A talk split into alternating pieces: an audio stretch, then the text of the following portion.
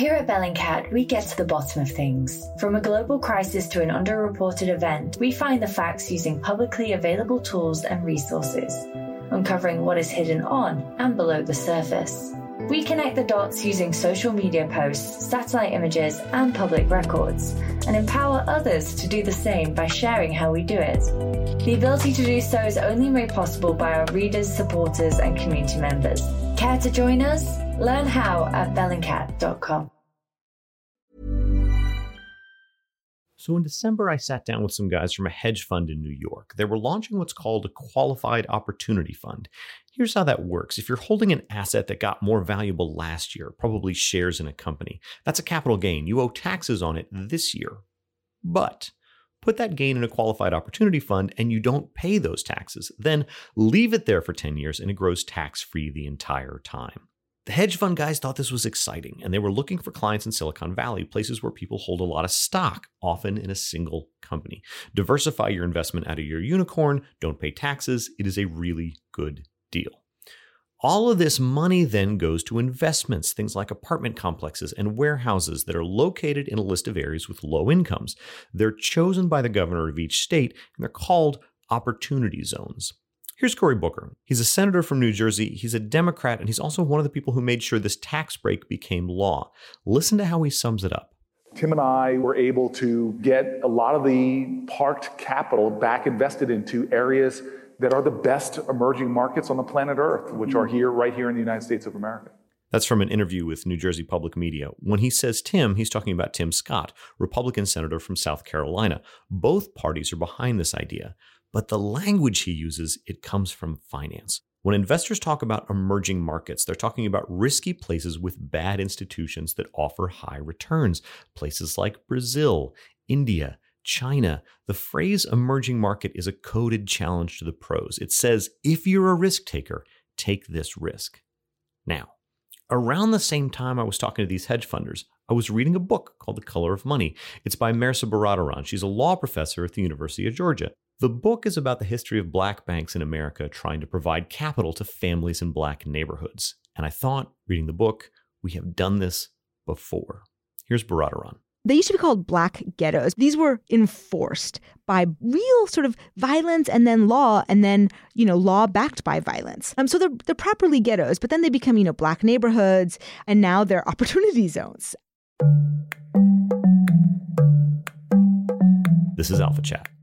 It's a project from the Financial Times and the Rhodes Center for International Economics and Finance at Brown University. I'm Brendan Greeley. I'm the U.S. editor for FT Alphaville. I'm talking to Mehrsa Baradaran. She's in Georgia. I'm in D.C. about the history of what we now call opportunity zones.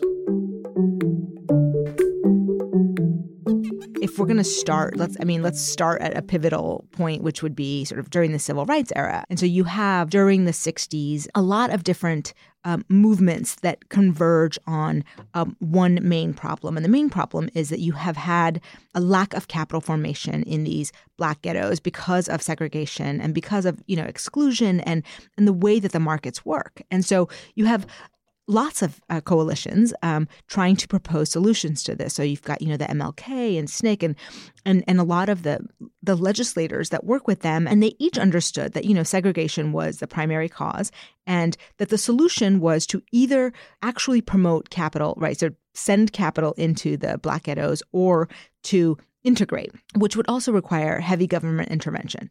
Um, you know, the Kerner Commission report, which comes out in 1968, is very forceful. I mean, this is hundreds of sociologists and economists and everything, and they say, you know, look, white society created the ghetto, and white society needs to fix it. And by white society, you know, you could take the federal government, the state, etc.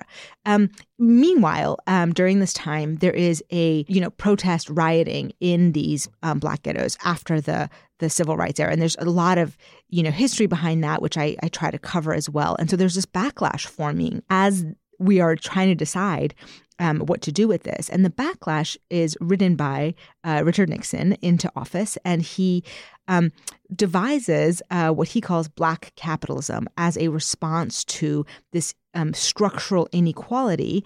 What he calls black capitalism is really just reinforced segregation. And so he says, look, Um, you want black power? I'll give you black power. You want, you know, black capital? I'll give you black capitalism. And what that means is that you get to control the, you know, you get to have more businesses in your communities.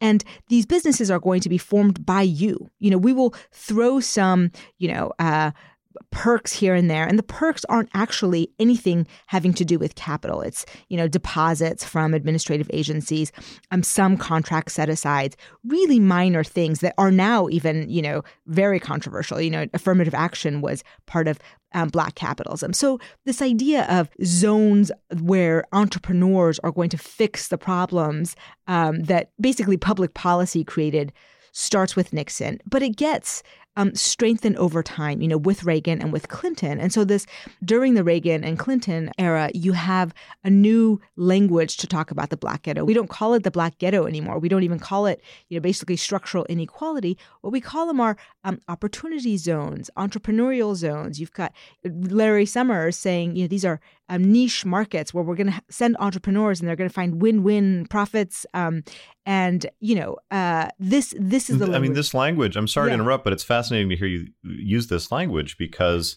Cory Booker mm-hmm. uh, has called these. I want to get the quote uh, right: uh, "domestic emerging markets." Yeah, right.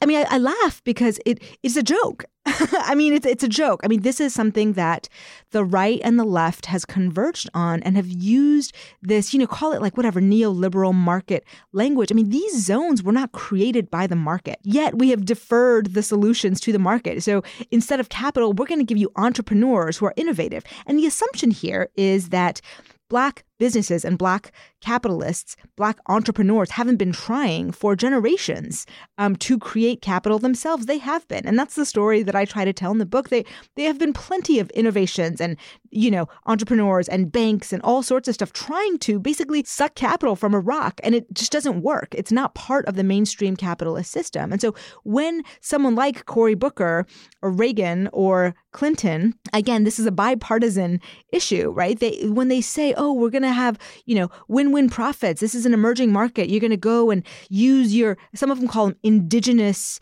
entrepreneurs, right? Um, you're going to use your local knowledge and create um, profit opportunities. It's this win-win, right? We're going to change the world as you know the Grameen model, so the microcredit model has it, right? Um, but we're going to do it without changing anything. We're not going to change the structure. Um, we're not going to integrate. We're not going to actually, it's not going to cost anyone anything. The market will fix it itself um, through these incentives and tax breaks and things like that. It's, it's, it's nothing. It's a whole bunch of just rhetoric. Well, it seems like we're now at step three. Step one is well, we should probably make sure that America is integrated. That clearly is not a thing that America is willing to do. Step two is okay, well, we'll try and make sure that people who didn't previously have capital um, are able to form capital. It didn't work for reasons that I'd like to get into, but we're now at step three, which is okay, we're not going to integrate, we're not going to do the things necessary to help people form capital. So, what we're going to do is encourage investment from, and again, to use Cory Booker's phrase, abroad, right? If we're treating these as these areas as domestic emerging markets, um, then then what we're doing is we're encouraging people from outside to invest but then you don't need any capital formation in these areas. You have outside capital coming in which means that any profits that are available go back out to outside capital. Right. Yeah. So we're, that's we're how now capital at, works. Right. i'm sorry did you just say that's how capital works that's how capital works. That's fantastic. I mean, the way that capital works is that the more capital you have, the more it's going to sort of accrue unto itself, right? So if you're an investor, you know, and you're looking for investments, you're going to grow your capital base, right? You can make a bad investment. But if you have zero capital in a region, right, and you're saying investors come invest in this, the people who are going to profit from that are the people who have the capital in the first place. In your book, you make an interesting distinction, which is that black banks trying to form capital uh, in black neighborhoods, and then white businesses coming in from the outside and having similar difficulties uh, making profits in these areas. So it seems like there's something endemic to the area that makes it both difficult for external capital to come in and make a profit and internal capital formation to even take place. So, what is it about these areas that make capital formation so difficult? So that's a really good question, and there's a complicated answer. I mean, w- one thing I will say is that the geography of these areas have shifted over time. So it is not as though, you know, I mean, the history of these areas are that they were redlined, they were deprived of, you know, FHA mortgage credit, GI loans, all of the stuff that helped or created, I should say, the American middle class. And the American middle class was created through credit, but that also went into homes that increased in values.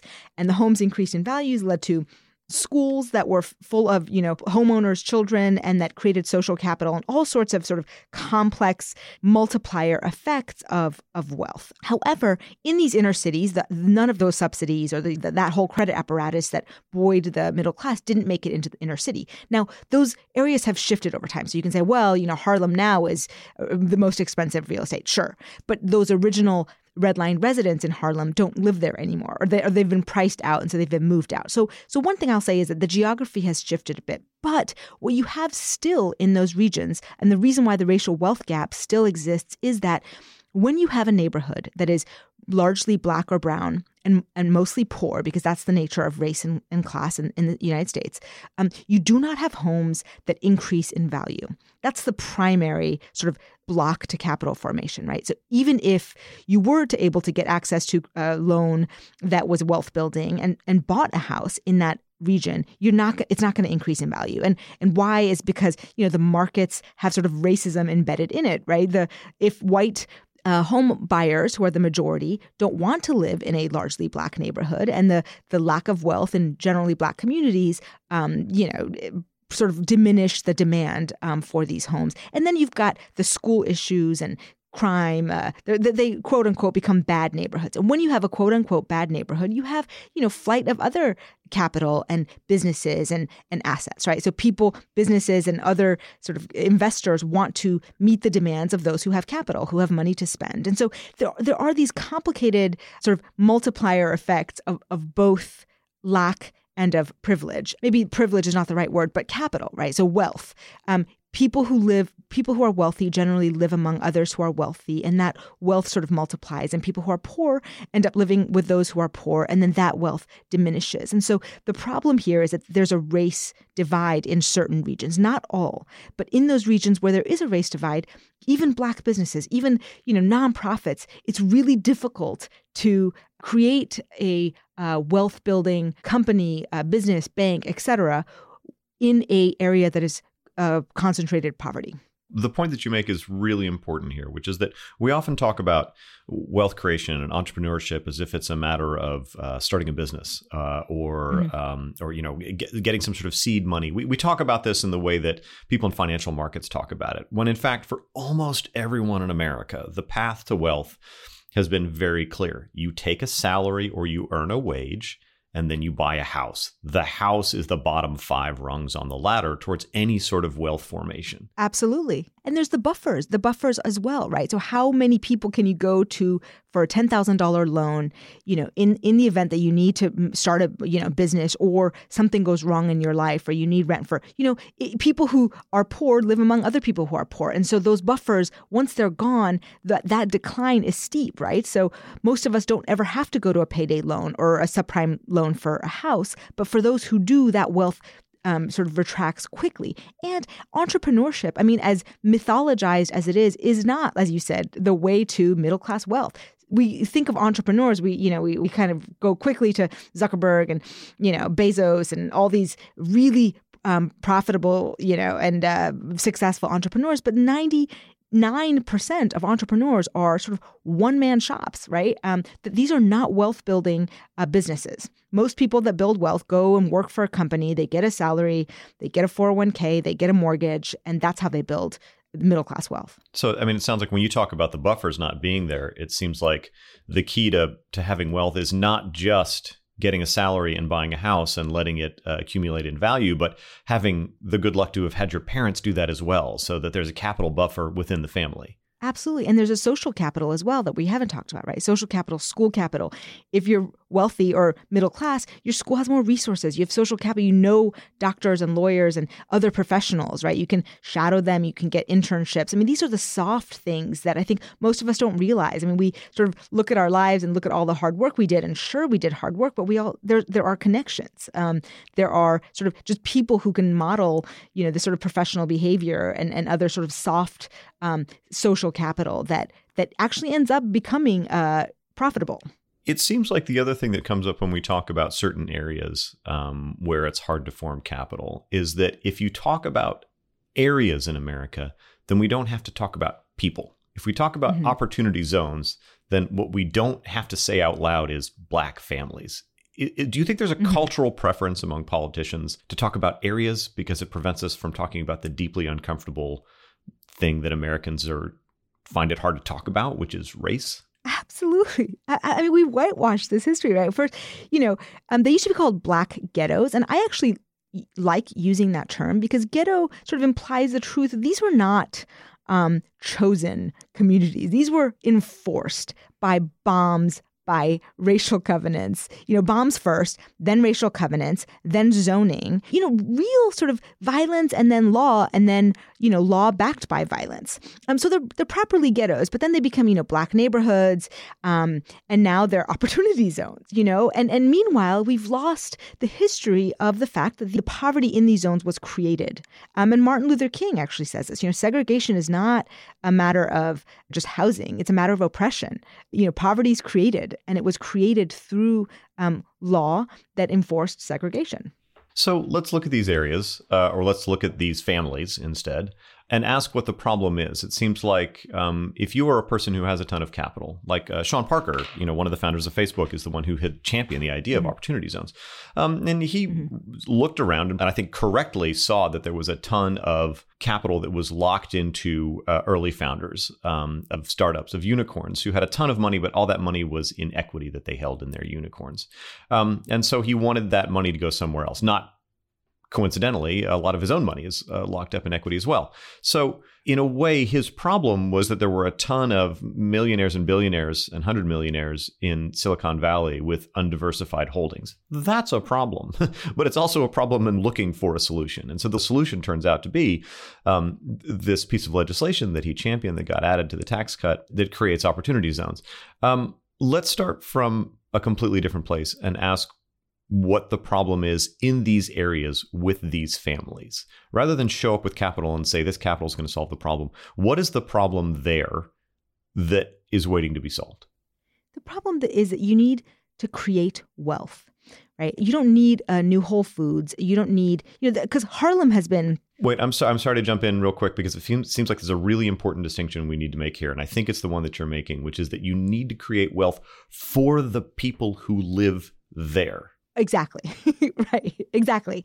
Because if you create just wealth in Harlem, if you make Harlem a true opportunity zone, then you're pricing the residents out and they are not getting the wealth. It's the new investors, it's the gentrifiers that pick up on that because they have the capital. They can pay a down payment on a house and see that house skyrocket in value. That's what happened to formerly redline areas in sort of East Bay, San Francisco, and in Harlem, New York, as you saw that gentrification and you saw the people benefiting from that, you know, huge sort of skyrocketing housing prices. So so what these families need to cover the racial wealth gap, you know, what you need what we need to do is to create wealth building mechanisms to sort of allow families to gain the benefit of that increased housing prices. So, you know, how have we done it in history? The FHA was able to do it. It created a credit mechanism that allowed people to, I mean, it built new communities. The Homestead Act, you know, I have a proposal, you know, looking at areas like Baltimore and Detroit that have a ton of abandoned properties and just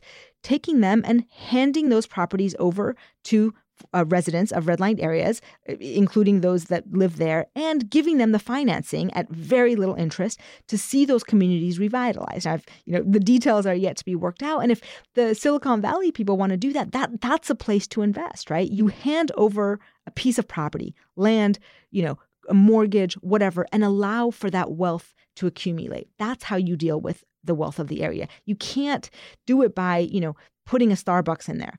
Um, now you could, if you want to build jobs in those areas, then that's that's another way to do it. But those jobs have to be wealth building jobs. They can't be you know low wage uh, labor. What's a wealth building job? What's the distinction? A wealth building job is one that is long term. You know, it is one that is secure um, where you're getting paid more than what your life expenses are. You know, whether if it requires skills and there's training for it. Like one of the last places where the middle class can get these wealth building jobs, even like the post office, right? The post office is a wealth building job. You know, it's not super high pay, but it's secure, it's unionized, there's health care, um, there's a regular schedule a wealth building job doesn't have risk. I mean, one one issue, and again, this is a subject for another three hours of conversation we won't get into, but one issue of the way we run our economy right now is that more and more of the risk is mm-hmm. pushed off onto employees. And so mm-hmm. a wealth building job is one with the, the least amount of risk. Is that a right yes. way to think about it? Yeah, wage risk, wage volatility, and then the risks of other bad things happening to you, right? So having health care and having, you know, a pension or 401k, the risks of old age, like these general risks that we all used to sort of deal with together as a collective are now being borne individually. And of course, the poor um, pay more for, for those risks than do the wealthy. Do you think that it will have measurable positive effect?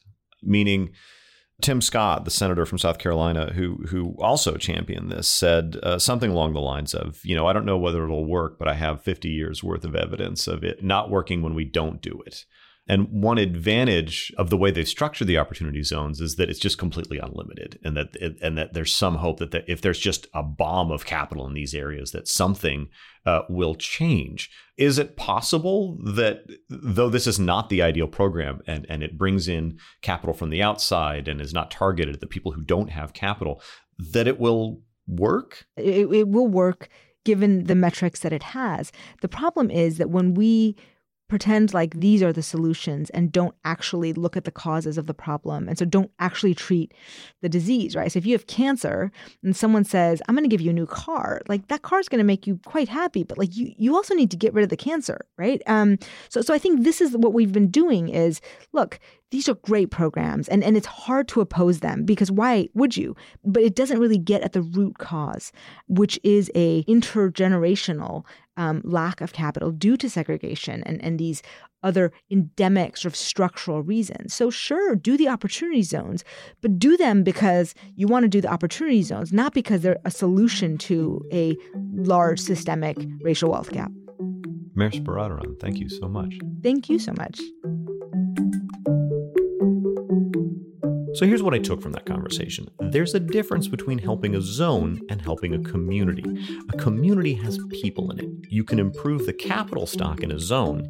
It may help the people who already live there, but it doesn't have to. That's the logic of finance in an emerging market. It doesn't have any social goals, it just wants the return. Opportunity zones are a financial solution to a community problem. Economists are just coming around to thinking about communities, but sociologists have always looked at people in groups. Andrew Schrank is a sociologist at Brown. He studies industrial policy, and so we had him sit down with Mark Blyth of the Rhodes Center, listen to that conversation with Mehrsa Baradaran, and respond to it. Here's Mark. Opportunity zones, communities, investment, all the stuff we've been talking about. Sociologists have been studying this stuff for years. How do you think about this? Well, I think that Professor Baradaran has a powerful critique. I think that we've had similar policies and institutions in the United States and other countries for years.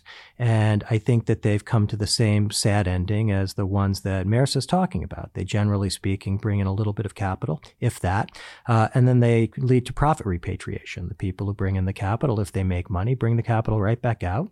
And the folks who are living in and around those zones tend to uh, be left behind and not really reap any rewards from these things. And insofar as there are rewards, if the opportunity zone really takes off, it's kind of a winner take all world. Uh, even Sean Parker, who's a big advocate of opportunity zones, admits that if you do this in hundreds of communities around the United States, at best, a few of them are really going to take off and the rest are going to be left behind. So the idea that this is any sort of radical solution or comprehensive solution to inequality and in particular racial inequality in the United States is a pipe dream.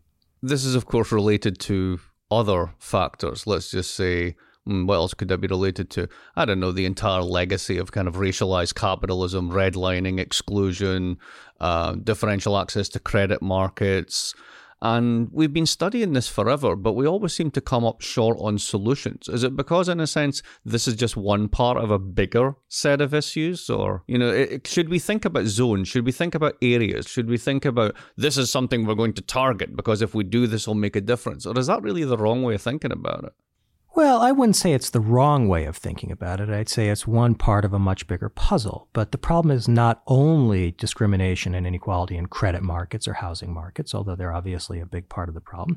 It's discrimination in the tax code. It's discrimination in labor markets. It's inequality in schools. It's inequality in the justice system. This is pervasive in American society. And uh, while I wouldn't say it's uh, naive to try to push on one element of this in an isolated fashion, I worry about two things or maybe more than two things. One thing I worry about uh, is if resources are limited and we pick the wrong thing to push upon, we could be wasting resources. Um, but simultaneously, this is an ecosystem of problems. And if you play with one element of an ecosystem without thinking of the broader ecosystem, it's entirely possible uh, that you wind up doing more harm than good. I wouldn't say that's necessarily the case for any of the specific policies being advocated here. It would require much more study and much more discussion. But I think at a macro level, we need to keep the ecosystem systemic nature of this in mind. So, listening to that interview, one of the things that struck me was how it's almost impossible to get away from the language of finance and investment. The ultimately the problem is a lack of investment, and then then the critique is, well, it's not really just about investment. And then you say, so what's the solution? Well, we need to get more investment going on. Eh, why do we keep coming back to this? What's going on? Well, I think that we are obsessed with finance in the United States, and we believe that all of the solutions to all of our problems are related to finance. you mean they're not? Another. No, I don't think they are. And so she has a very powerful and I think damning critique of opportunity zones, which I would agree with 100%. But simultaneously, many of the proposals she puts on the table involve getting capital in the hands of poor and minority uh, Americans, in particular in order to encourage homeownership, which is itself a form of investment. Uh, and let's think about what would happen if those proposals were actually adopted and actually did get capital into the hands of poor and minority Americans who could start to buy their own houses. What would happen? Well, I think there's plenty of evidence that what would happen happen uh, is massive white flight. We've seen it before. Uh, more than half of African Americans live in the United States South. Uh, there is compelling evidence, in fact, the best evidence suggests that white men in the South are openly hostile to racial integration in their neighborhoods. In fact, the best data we have available says that 70% of white American Southern men are outraged by the mere possibility of an African American family moving in next door. Uh, and this is very, very methodologically astute research. So, what happens if proposals like this are adopted, and what happens if they actually do generate homeownership among poor and, in particular, African American communities? Well, I think what you'd see is resegregation along different lines. And insofar as housing is related to schools, it's related to wealth accumulation, it's related to access to jobs and things like that. I think another thing we don't really consider when we talk about the housing market is demography in the United States and medium to long run changes in fertility rates. Fertility rates in the US are dropping, and there's every reason to believe they'll continue to drop. And as this happens, it's entirely possible that demand for housing will decline. And if that happens in a context in which we've used the housing market as a way to achieve social mobility, by putting capital in the hands of low income and minority communities so they can buy housing and they start to put their own earnings and their own savings into this housing. And suddenly the housing isn't worth very much anymore in a context of demographic change. We're really pulling the rug out from people under people who really need to be helped. And it doesn't mean it couldn't be part of a broader complex of, of efforts and policies, but on its own, I really don't think it's going to work. So there's a kind of a stranded assets paradox in here, which is what you're suggesting is that if these communities are, let's say, helicopter dropped the cash to buy their houses or just given title, then the sort of the nature of the ecosystem, to go back to that, is such that in many cases, this would not raise the value of those assets over the long term. In fact, it might actually lead to the further impoverishment of those communities in ways that we can't predict at this point in time. That's very depressing, to say the least. So let's change it slightly is the only other alternative then to push these people out? Because that's the gentrification critique, right? We've got the opportunity zones, and then we've outlined what the problem with that is. But then the other side of that is the gentrification critique, which we also got into in the earlier interview, which is, hey, what are you worried about? You got a Starbucks, your property values are going up. And what that does is basically push the people who live there out as new, wealthier, tends to be white groups come in. Is that the only other way this gets played out? Well, I think Professor Baradaran has a powerful critique of gentrification. And again, I agree with her on this 100%. Uh, her argument is not just that gentrification happens and that low income and minority homeowners or renters are pushed out, but that the people who profit off of that gentrification tend to be from other communities. If they were from those communities, you could imagine some sort of virtuous circle taking off albeit with consequences, including negative consequences along the way. Uh, but insofar as the beneficiaries of gentrification do not uh, come from low income or minority communities, it's all to the bad. Uh, I agree with that. Uh, at the same time, I think that there are alternatives beyond gentrification. And I think that one thing we need to keep in mind is that what's really required is a cultural shift. Uh, we need to combat racism in this country because it's racism that's the root cause of all of these problems, whether it's manifest in the housing market, the credit market, the job market, uh, the schools, the justice system, and what have you. And I think that you're very unlikely to push that cultural shift through finance or through investment. I think there are other institutions in American society uh, where you're much more able to push such a cultural shift. It would be hard, it would take generations, but I think we need to at least begin looking at the institutions where that could occur. So let's put this into a more global context. Over the weekend, I was reading um, Christophe Guilluy's book, The Twilight of the Elites, which is about France, which would seem to be quite removed from this. But he gives a very similar critique. Essentially, he says the reason that basically French politics is in turmoil, nobody believes the elite's populism is on the rise, is because the working classes of France have essentially been gentrified out of all of the metropolitan areas, confined to the periphery, in their place has come immigrant and migrant labor, which is uh, marginal, is easily disposable, is much more easily hireable, fireable, kind of invisible. And what sort of modern capitalism needs is 20% highly skilled knowledge workers, a smattering of immigrant labor, and essentially the French working classes are done. Now, this seems to me to be slightly similar to the story in haunting ways. But we could also extend it and say what's happening to the American middle class is similar to this, hence Trumpism, so on and so forth. Is there a way in which, rather than focus on a policy solution that brings minority communities up to the level of white communities, we're in danger of residualizing white communities to the level of minority communities? I think it's more than similar. I mean, I think it's extraordinarily similar to what's going on in France, what's going on in the UK around Brexit, uh, and what's going on in much of the industrial or post industrial world. And I think the point you make about the white middle class is, is very much on point. Uh, the way I would think about this vis a vis the earlier interview is as follows. Uh, we were talking earlier about the lack of access to FHA loans in the African American community in the New Deal and the post New Deal era and redlining, and that's certainly true. Uh, and the legacy of that has been pernicious. Uh, but if you were to adopt policies to try to make FHA loans or things like FHA loans available to African Americans and low income African Americans in particular, in order to finally bring them into the New Deal bargain that benefited families like my own, at a time when those middle class white families are themselves seeing the rug pulled out from under them, not just in the housing market, but in the labor market where the jobs have gone offshore and the unions have been destroyed, in the school system where in 22 states there are schools that now only uh, meet four days a week because they don't have enough money to keep schools open for the fifth day, which has huge ramifications beyond the school system because mom and dad can't both work five days a week if someone has to stay home and take care of the kids, et cetera, et cetera. Bringing African Americans and low income African Americans into that bargain ain't going to have the same consequences for those communities as it had for my family back in the 1950s. So, if we give up on opportunity zones, if we recognize that areas are a code word for people and disadvantaged communities. That essentially what we're really doing is tax concessions for ourselves and a little bit of asset stripping. And it all sounds terribly cynical. And everything's connected to everything else. Is there anything that we can do apart from an intergenerational march through the institutions to solve all problems?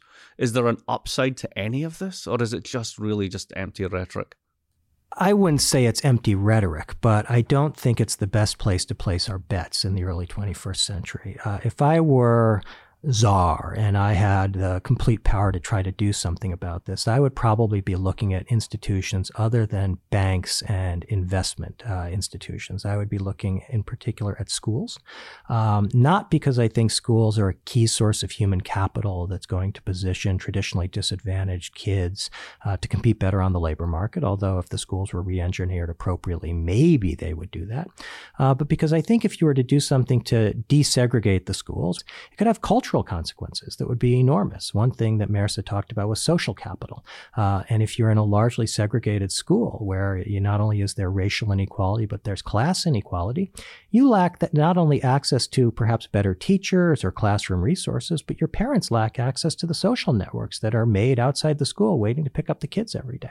Uh, you lack access, if you're a white kid, to kids from other communities, other racial and ethnic groups who might, you know, help you uh, combat or the prejudice that's been instilled in you by your family over generations. And so I think the schools are a key institution in which the government can not only fight the inequalities in human capital, but fight the inequalities in social capital and cultural capital and really begin to transform the culture, albeit very, very, very slowly.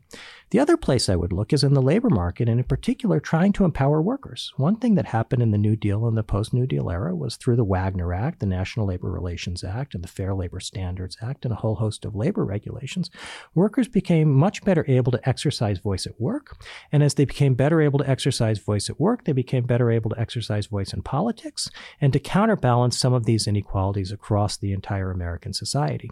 Those benefits redounded disproportionately to the benefit of low income Americans Americans and minority Americans. But insofar as the Taft Hartley amendments gutted the Wagner Act, the Fair Labor Standards Act is barely enforced anymore, uh, and we have a very irrational system of labor law implementation and enforcement, workers have lost that voice. They've lost that power, and they're unable to achieve countervailing authority against an employer class which is hegemonic. So, schools, labour market reform, more fundamental than opportunity zones, which may just be masquerading a little bit of round tripping and tax advantage for those that can put the investment in and then pull it out at will. Yeah, I think we need changes that go from strength to strength. And I think the changes that are likely to go from strength to strength are much more likely to happen in the school system and the labour market than they are in opportunity zones. Andrew Schrank, thank you very much. Thank you.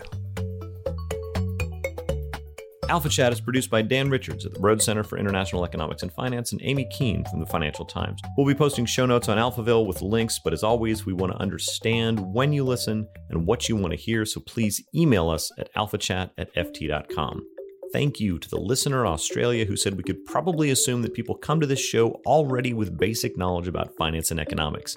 We have thought a lot about this. We don't yet have a great answer. We will work to get the tone right. For my part, I promise to remember there are still huge barriers to simply owning a home, which in America, at least, is the way you build wealth.